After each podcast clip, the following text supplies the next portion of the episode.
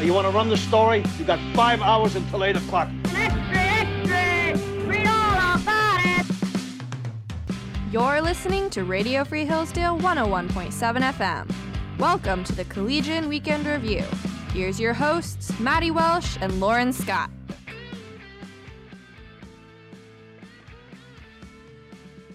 You're listening to the Collegian Week in Review on Radio Free Hillsdale 101.7 FM. We're your hosts, Maddie Welsh, And Lauren Scott. and today we'll be hearing from Michael Bachman about the sinking of the Sultana. Uh, then we'll be hearing from me about Elise Mason, the freshman swimmer who um, was just named Swimmer of the Year in the Greater Midwest Athletic Conference. Then we'll be hearing from Aaron Osborne about the cultural fair that was held on campus um, this past week. And finally, we'll hear from Lauren Scott and her opinion on home births.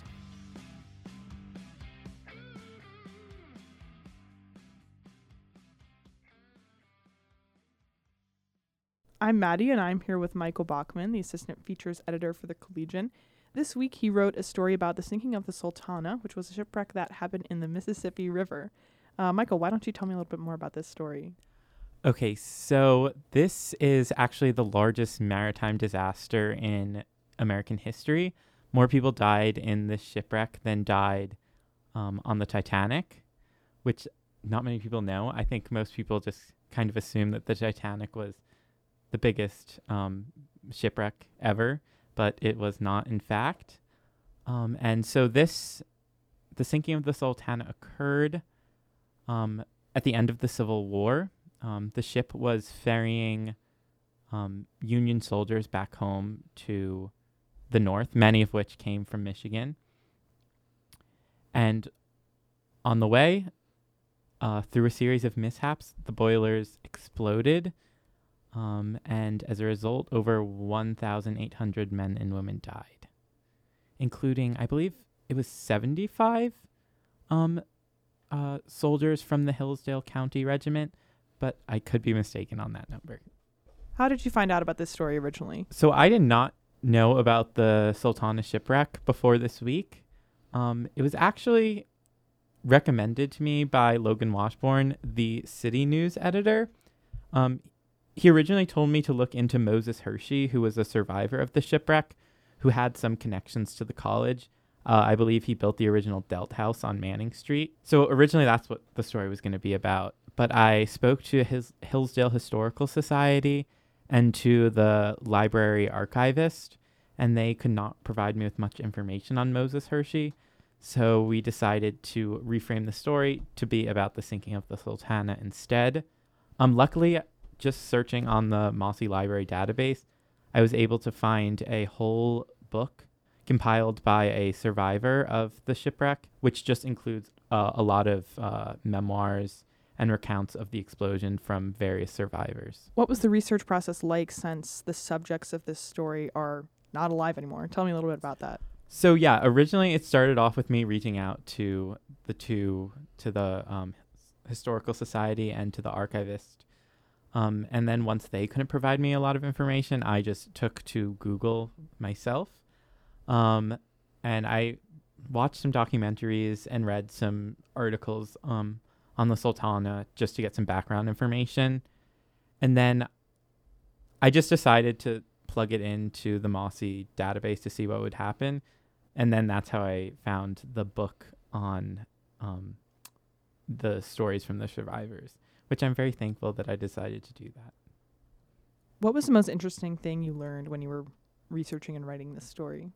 Um, the most interesting thing I learned was that the explosion probably could have been prevented really easily if it had not been for the greed of the steamboat owner. He was in, I believe he was in Vicksburg, which is where a lot of the um, Union prisoners of war had been released, and he was talking to the quartermaster there, who made, and they made like an under the table deal in which the Sultana would take a certain amount of prisoners, and then the quartermaster would get a um, kickback um, as a result. However, the amount of soldiers that they agreed on was way above uh, the Sultana's carrying capacity. And then, so this the deal was made three weeks before the prisoner transfer actually happened. So as the Sultana was coming back after the three weeks to actually pick up the prisoners, one of the boilers exploded, And instead of having um, it repaired in full, the captain just decided to do a really hasty, shoddy repair. And then he didn't tell anyone that the boiler exploded when he got to Vicksburg. And then after that, he ended up taking more soldiers on board than he had originally even made the deal with uh, with the quartermaster. So I think kind of the captain's greed is responsible for the death of those almost 2,000 men and women, which is pretty pretty awful. Yeah. Thanks for coming on the show, Michael. Uh, thank you for having me. I feel like I'm a regular at this point. I hope to be on next week. You're listening to the Collegian Week in Review. This is Lauren interviewing Maddie Welsh, an assistant editor at the Collegian, and she wrote an article about the GMAC Swimmer of the Year. Uh, Maddie, why don't you tell us about this article? Yeah, absolutely. So this was a really exciting uh, win of this award. Um, Elise Mason is a freshman on the swim team, and she won. It was announced on Wednesday, the uh, Swimmer of the Year. She also won at the conference championship meet, the Freshman of the Year. Um, and she's actually the first ever swimmer in GMAC history, uh, which is the conference that they're in, to win both awards in the same season. So, a really unprecedented win and uh, just really awesome. She had a great season. She made um, two records in the conference in her 500 yard freestyle and her mile freestyle races. And she also was the only um, representative of the GMAC to go to the NCAA uh, Division two championship meet, which is just super cool. It was, you know, great to see a Hillsdale swimmer there representing us, and she did a great job. And she's only a freshman, so it's really cool to see that she is still so much more to do. What are some other awards that uh, the swimmers received? Yeah, so we actually almost had a clean sweep of the GMAC awards for this season. Um, there are five awards for individuals that can be earned. Uh, the only one that we did not win was the Diver of the Year, and that's because Hillsdale Swimming and Diving has no divers. So we won all of the uh, individual awards that we could have won. So Elise Mason won the Swimmer of the Year and the Freshman of the Year. Um, Cecilia Guadalupe won an Elite 25 award, which means that she had the highest women's GPA at the conference meet, which is awesome. And then Coach Kurt Kerner, who's the head coach of the team, he won uh, Coach of the Year for the fourth consecutive year. And swimming and diving has only been in the GMAC for five years. So that means that four out of the five years that swimming and diving has been in this conference, he's won that. And um, similarly, three out of the five years that swimming and diving has been in the conference, I believe we have had three or four freshmen of the year, and we've had two or three swimmers of the year. So we are really, um, you know, the Chargers really have their spot in the top of those awards. And overall, this season was just awesome for the program. Uh, it was the third year in a row that they won the GMAC championship. So again, they've won three out of five championships that they possibly could have earned in the conference, which is awesome. Um, they also went undefeated in dual meets. They had 11 dual meets and they won every single one of them. So that's their second year in a row that they have been undefeated. Last year they went 8 and 0. There was also another freshman on the team who um, broke a record in the conference. Megan Clifford in the 200 yard butterfly broke a record. So, yeah, overall, it was an awesome season for Charger Swimming. They did a great job, and um, the coach and a lot of the swimmers that I've talked to said they're really excited to hopefully do it again next year. All right, Maddie, thank you so much for sharing. Yeah, absolutely.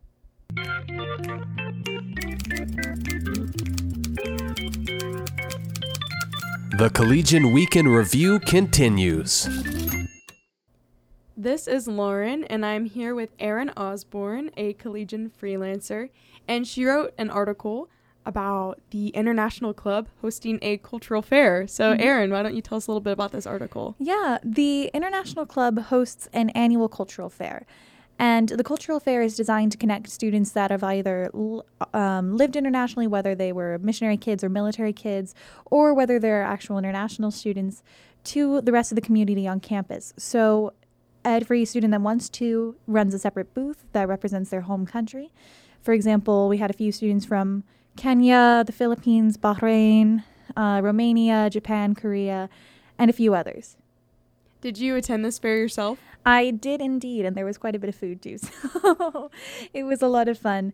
The booths were all set up in the Grewcock Union, and you could just go around. Um, almost all of the presenters had a trifold display of some sort, and then interactive things. So, for example, there was a girl that did a presentation on Austria, Kat Sirkin, and she had a PowerPoint talking about Austria in addition to schnitzel and a few other foods.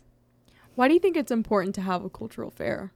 I think it's important to have a cultural fair because a lot of times in Hillsdale, we are united by a mission, but we don't always think about how different our backgrounds really are. And so when I go to a cul- cultural fair or a cultural event or something, I meet people that can say, Oh, did you know that South- the South Korean language is the easiest language to speak in the world? And I said, No, I didn't. Or you learn about the history of vampires in, in Romania. And not only do you get to hear fun stories and try some food, but you also get to know the people that you're living with and interacting with and learning with on an entirely deeper level. Is there anything that really stood out to you at a particular booth that you want to share? Oh, that's the tough one. There are so many things that I found to be really, really cool. Um, just the sheer variety, I would say. So, um, let's see here. Rachel Harvey and a few other Filipino students ran a Philippines booth, and they had a type of bacon essentially called Tesoro. And she was explaining to me, this is how this works, and here's how they make it in my home. Here's how it's made differently in the in the Philippines. And then on the other hand, I uh, ha- I had to leave in the middle of the fair, and I came back, and Sedella is just doing a beautiful Kenyan dance that I've never heard of or seen before in my life. And it was just really incredible to watch how everybody's experiences are so different, but also so similar. All right, Erin, that's actually all the questions I have for you today, but thanks All for joining us on the thank show. This is the Collegian Week in Review. I'm Maddie, and I'm here with Lauren to talk about her story in this week's paper about home births and why women should have an open mind about them. Lauren, tell me a little bit more about this. Yeah, so I really wanted to write this article because I feel like in today's world, there is such a pressure to have a hospital birth, and it's almost as if there's really no other option than a hospital birth.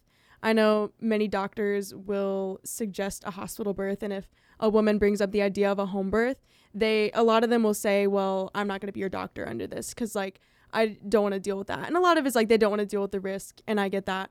But I think that it is essentially an insult to women to uh, doubt their ability uh, to do what they were created to do. And um, there have been many studies, um, specifically one reported by a news agency called Reuters of they did a study of 16 million babies over the course of four years and compared uh, what they compared were um, hospital births versus home births versus a midwife attended hospital birth. And they basically looked at those numbers to really see, like, okay, do more babies actually die in home births and hospital births? Because I feel like that's probably the main concern about home births. Um, a lot of people will say, like, oh, well, back in the old days, like babies would die all the time. And so this study was just kind of seeing is that true? Is this something we should actually take into account? And the study basically showed that um, the uh, risk of your baby dying at a home home birth is only 0.07% higher than at a hospital birth. And to really break down the study, um, at a home birth, it was 10,000 babies. Out of the 10,000 babies, 13 of them didn't make it. And then versus a hospital birth, it was seven babies out of 10,000 but then a midwife attended hospital birth. It was 3.5 out of 10,000 so i think the key element here is a good midwife. So i think the the key element here is really having a good midwife and um, because they're trained to know a woman's body and to respond um, know what to do in cases of birth and um, a lot of times like they they have attended more live natural births than most doctors. And so i um, yeah that's essentially why i wrote it. I, I just thought it was really interesting and something that a lot of women don't know. Yeah, tell me a little bit more about why you got interested in this topic. so i think i've always kind of been interested in it. My my own mother had uh, five cesarean sections in a hospital, and it's um, she was only able to have five children, which is still a lot, um, considering she had all C sections. But my mom could only have five kids and no more.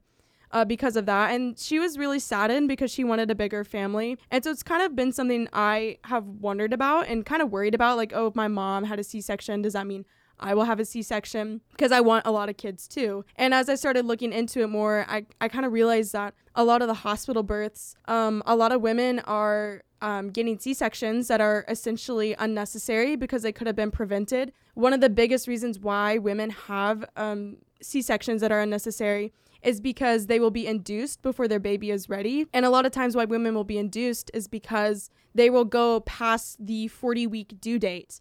So, the, this due date calculation, it was uh, calculated by a man in the 1800s. His name was Franz Naegele. And basically, this calculation, it um, takes the first day of a woman's last menstrual cycle and it goes back three months and then it adds one year and seven days. And this is also based off the assumption that every woman has a 28 day menstrual cycle and that they ovulate on day 14 of their cycle. And so essentially, if you do not meet all of this criteria, which many women in today's world do, um, don't, uh, because of things like stress and birth control, like it's unrealistic to have that expectation that every woman is going to follow that cycle. You will not give birth at exactly 40 weeks. And so I think it's kind of a ridiculous expectation that doctors have. Like, if you don't give birth by 40 weeks, your baby is in danger, your baby's gonna die. And essentially, 40 weeks really means that half of women will give birth before 40 weeks and half after. And so, whenever these women are being induced at 40 weeks, a lot of times they will have failure to progress. And um, 25% of women who are induced uh, will have to have a cesarean section. And that leads to a lot of birth trauma, that then leads to you having to have an epidural. Um, which a lot of times like that can have a big effect on you um, and your nerves and i know like my grandma still has back pain from her epidural and so if you really look at why are women having these cesarean sections why are there so many failed inductions um, and it's all for reasons that could have been prevented just because women are being misformed. Uh, they're scared that their baby's going to die because they've been in their past 40 weeks when really that that's not true at all. It's perfectly healthy in most cases to be pregnant for more than 40 weeks. I know that while you were researching and writing this story um, and talking to other people, you had some people who sort of thought that you were making the argument that hospital births are not a good thing at all. Tell me about your take on that. Yeah, so I for sure would never argue that hospital births are a bad thing. Um, like I said, my own mother had hospital births, and although they weren't perfect. Um, a lot of them were accommodating, and I have many friends who have given births in hospital, and they had a wonderful experience. Um, the purpose of writing this article was not at all to say don't give birth in a hospital or to say like you have to do a home birth. I essentially wanted to write this article because I think it is very important to educate women about all of their options. I think it's unfair to tell women that the only option for you is a hospital birth. Just like I think it would be unfair to tell women the only option for you is a home birth. It goes either way. So it's it's not a um you know, that I just don't like hospitals or I don't think women should do it. I think there are cases where if there's a high risk pregnancy, you should give birth in a hospital. And um although there are doctors out there who push the 40 week due date, um there are a lot of other doctors out there who genuinely care for their patients and they want what is best for the mother and the baby. And so, by no means am I um, against a hospital birth. I just think that women sh- deserve uh, to know other options. Thanks for sharing, Lauren. Yeah, of course. You have been listening to the Collegian Week in Review on Radio Free Hillsdale 101.7 FM with your host, Lauren Scott and Maddie Welsh. You can find the Collegian on Instagram at HDale Collegian, or you can find us online at www.hillsdalecollegian.com. Again, this has been the Collegian Week in Review on Radio Free Hillsdale 101.7 FM.